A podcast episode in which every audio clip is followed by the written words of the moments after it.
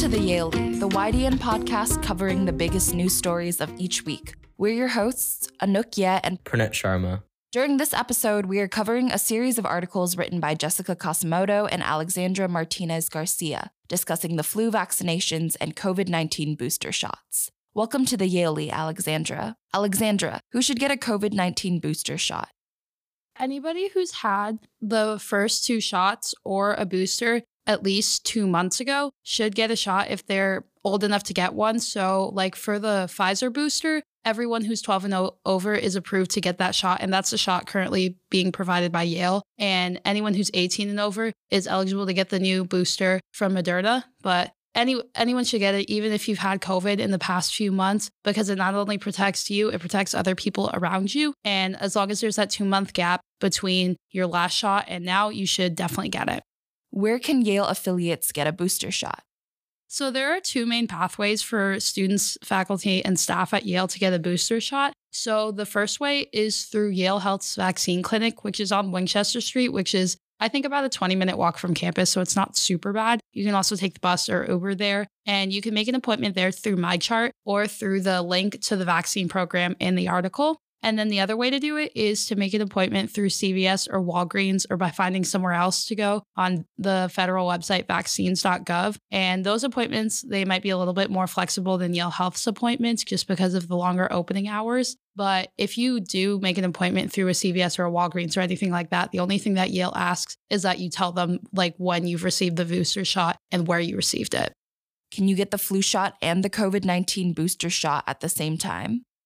So, yeah, a lot of people think that you can't get them at the same time, but the reality is that you can. The CDC just recommends that you get them in different arms. So, if you get your flu shot in your right, right arm, get the COVID shot in your left arm, or something like that. And people are saying, I've had a lot of friends who actually got both the same day, and they said that their side effects were not as bad as one would expect it to get them at the same time. And with flu season always happening and COVID now becoming sort of an endemic kind of thing, doctors are definitely recommending that if you can, definitely get your flu shot. And if it's easier for you, get your COVID booster and your flu shot at the same time. What are the side effects of the booster shot?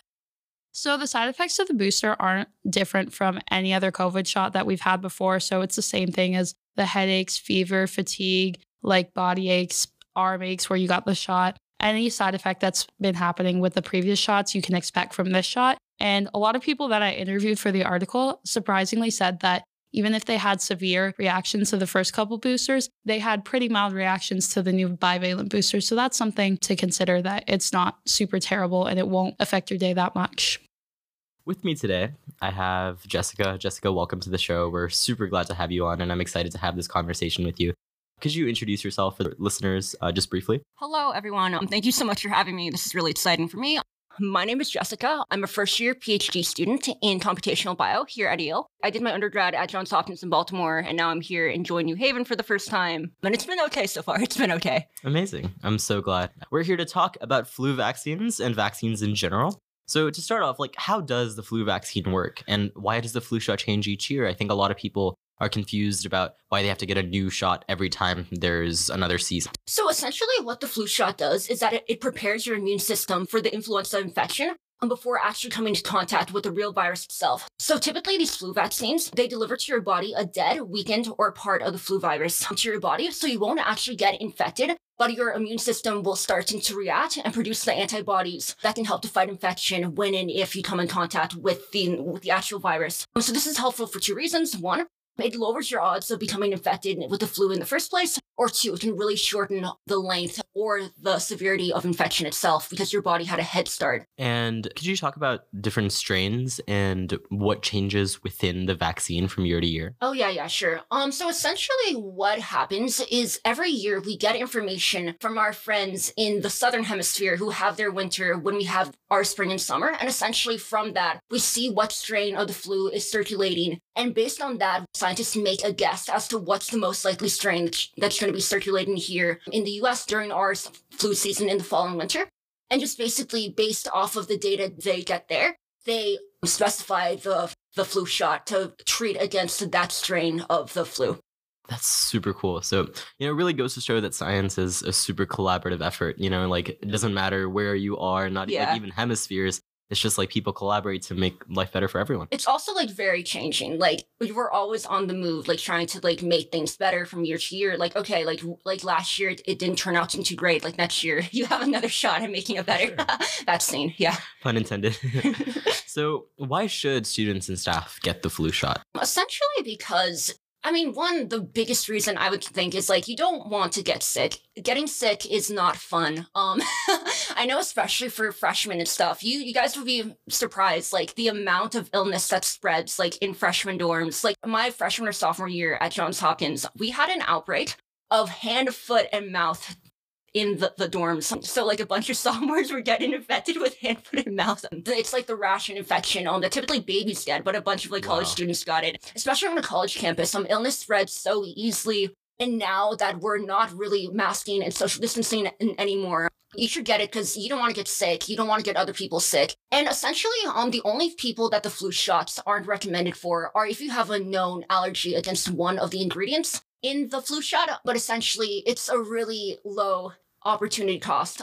For sure. So almost sort of a social contract to the people around you. Um, and I think certainly you notice that trend. I think some campuses call it frat flu. Some campuses Yeah. call it, you know, like for here, Yale plus plague, people call it the Yag, which I think Oh my goodness, Yeah. I have seen that. I'm just like, what's the yig? I guess that's like, yeah, I didn't know that was a thing. Thank you for Yeah, telling me no, that. of course. the undergrad So, lingo. under- exactly. So, kind of, you mentioned a little bit about social distancing and mask wearing and how those were kind of measures we had in COVID, and without them, we have to be more careful. So, we certainly know that these measures help prevent some of these illnesses from spreading, but have they affected the immunity people have against the flu virus? Yeah, so it's pretty interesting how it happened. I remember way back in 2020, we were really scared when the winter season came around. Like there may be a twindemic of both flu and COVID. Um, So everyone go get your flu shot because the hospitals are already full with people with COVID. And if there's a normal flu season, it'll really strain the health system. That, in fact, did not really happen, especially in 2020. And the reason why it didn't really happen was because we were social distancing, we, we were masking. I think definitely in 2020, a lot of people had Christmas like solo. So at that point, there wasn't that much flu spreading. And for the past two years, it's kind of been, been the case that we've had these measures in play that we haven't had in prior years that really kind of prevent some of the normal transmission of flu. And so now in 2022, when we're pretty much back into, into normal, pretty much going back to the normal travel and, and um, socialing and whatnot, we don't have that immunity in the population that's typically there. A lot of people haven't gotten the, the flu in years. So at this point, there's a lot less um, population immunity. So it really creates a situation because there's not that much immunity in the population, it can really spread super widely and super easily. And we and I know that we've started to see that too. Um, a lot of hospitals are seeing a lot more flu cases Oh, yeah. And it seems like it's even more important this year for people to be getting their flu shot, Yeah. given that immunity as a population has decreased. Yes, yes. So, does the flu vaccine offer any protection against COVID? From what I understand, I don't believe that it offers um, like direct protection against COVID. The two things that are kind of interesting um, that I've learned from talking to, to some people, I just want is kind of like common sense. You can get COVID and you can get flu, and it's also, and since they're two different viruses, you can get them at the same time. And since COVID is like not fun, luckily this has not happened to me, but like if you get them at the same time, it's gonna be twice as not fun as it would be just having COVID. Um, so just from preventing that scenario where you get them both at the same time. Um, another thing that I learned um talking to Douglas Jensen, who's an associate professor at the Yale School of Public Health, he was telling me that there's a lot of evidence already that very sick COVID infected patients on ventilators do significantly better if they had previously ha- had been vaccinated against the flu. Um, so essentially, if you previously had a flu or, or, or a viral illness, um, it may make your body or your immune system more susceptible to having um, a more severe COVID-19 infection. So it's not really, it's not a direct protection against COVID, but it can really help in these, like, in this world now, now that COVID is literally everywhere, it can really play a good part and just keeping you healthy, healthy overall. For sure, yeah, and definitely, you know, COVID and the flu at the same time just sounds like a recipe made for disaster. Yeah, I could, yeah. goodness. Um, so where can you know Yale students and staff receive a flu shot?